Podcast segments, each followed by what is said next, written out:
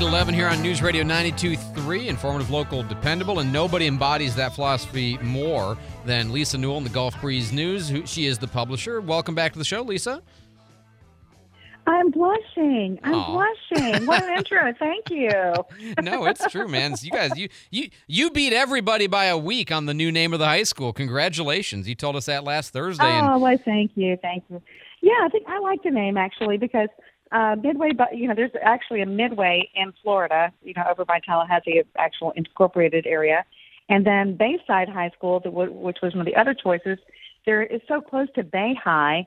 And sometimes that Bay High is in our uh, conference, or you want to say that, our district. So sometimes it's just kind of too confusing. So I think Soundside Drive or Soundside High School is a good choice.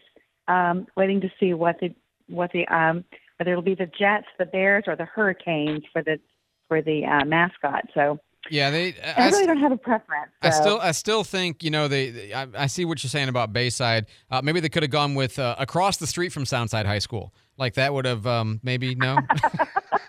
Just kidding. Yeah. Just kidding. The, the home of the street crossers. That seems like it hints in a different direction. We'll just leave that alone. Um, you got a story about a park that's been refurbished? Yeah, so Swinson Park, we've been we ran an article about them because they came in and they got a grant. So, so the the, the, um, the citizens there wrote a grant to refurbish the park, and then uh, one day some backhoes and all this equipment came and just tore the whole park out and just decimated it. And it sat that way for almost a year. And the people were like, "I can't believe this! You know, we we didn't intend to ruin our park." Well, the good news is, they did get it refurbished, and it is back better than ever. I drove by there the other day, and the park was absolutely full of families, teenagers, older people, everybody enjoying it. They've got so many amenities. They've got uh, basketball courts, tennis courts, exercise equipment, children's playground, a pavilion where you can gather. I mean, it is just amazing, and the people were everywhere. Uh, so it was extremely gratifying to see that that has happened, and Uh, just hats off to those who, who planned it, mainly Margaret Cunningham, who she has done so much for this community. And she's just one of these people who says, you know, I was thinking, wouldn't it be nice if we did this? And she goes out and finds the money and gets it done. And she's done nice. so many things like that in our community. It's almost like says, citizens can, can do, do cool stuff without government. It's really amazing, yeah. It or is in partnership too, with, so, in partnership with sometimes. But, you know, it's just cool to see so many people out enjoying that park and this finally, you know, come to fruition. Absolutely. So happy for um, all those people. And, and it's in the, um, uh, it's called Swinson Park, and it's in the Santa Rosa Shores subdivision. That's that little tri- I mean, it's not little, but the triangle one that's got all the different things. And we, you and I have talked about that several times because, you know, your neighborhood park, you come to depend on, and when it's not there all of a sudden, you're like, what's going on? Um, you guys exactly. also have a story about your business of the year. Yes, yeah, so the uh, Gulf Breeze Chamber of Commerce had its annual gala, and it was a rock and roll theme, uh, Bohemian Rhapsody. Oh, nice! And uh, they they awarded their all of their awards. The big winner, business of the year, Crumbl Cookies, oh. and they haven't even been around here for very long. So, congratulations to Crumbl Cookies and all the others who were um, who were feted that night.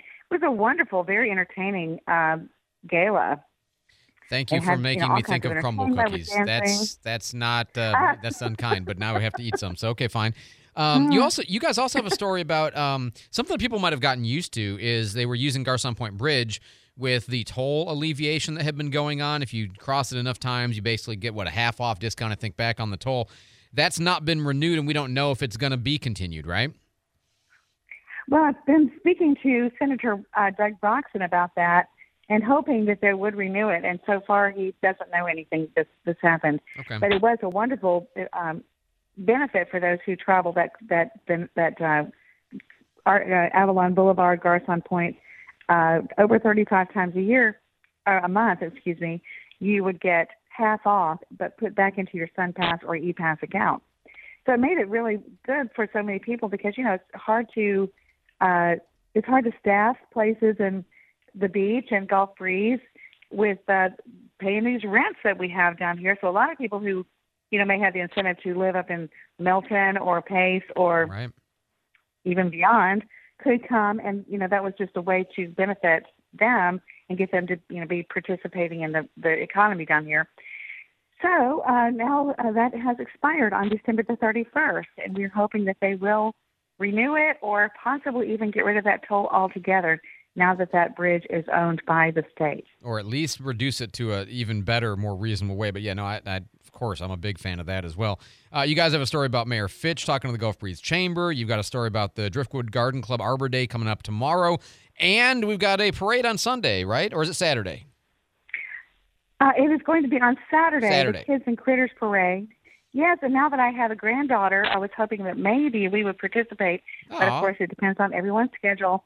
But it wouldn't be fun. It's so fun. They have uh, just they go all out decorating their little strollers and wagons, and it is really, really a nice event, and I'm going to go definitely take some pictures of it, even if my granddaughter is not participating, which I have I have nudged that too many times. I don't think it's possible at this point. But you're, you're in a negotiating impasse with a, a, a tiny person. Uh, so is that that Saturday where and when?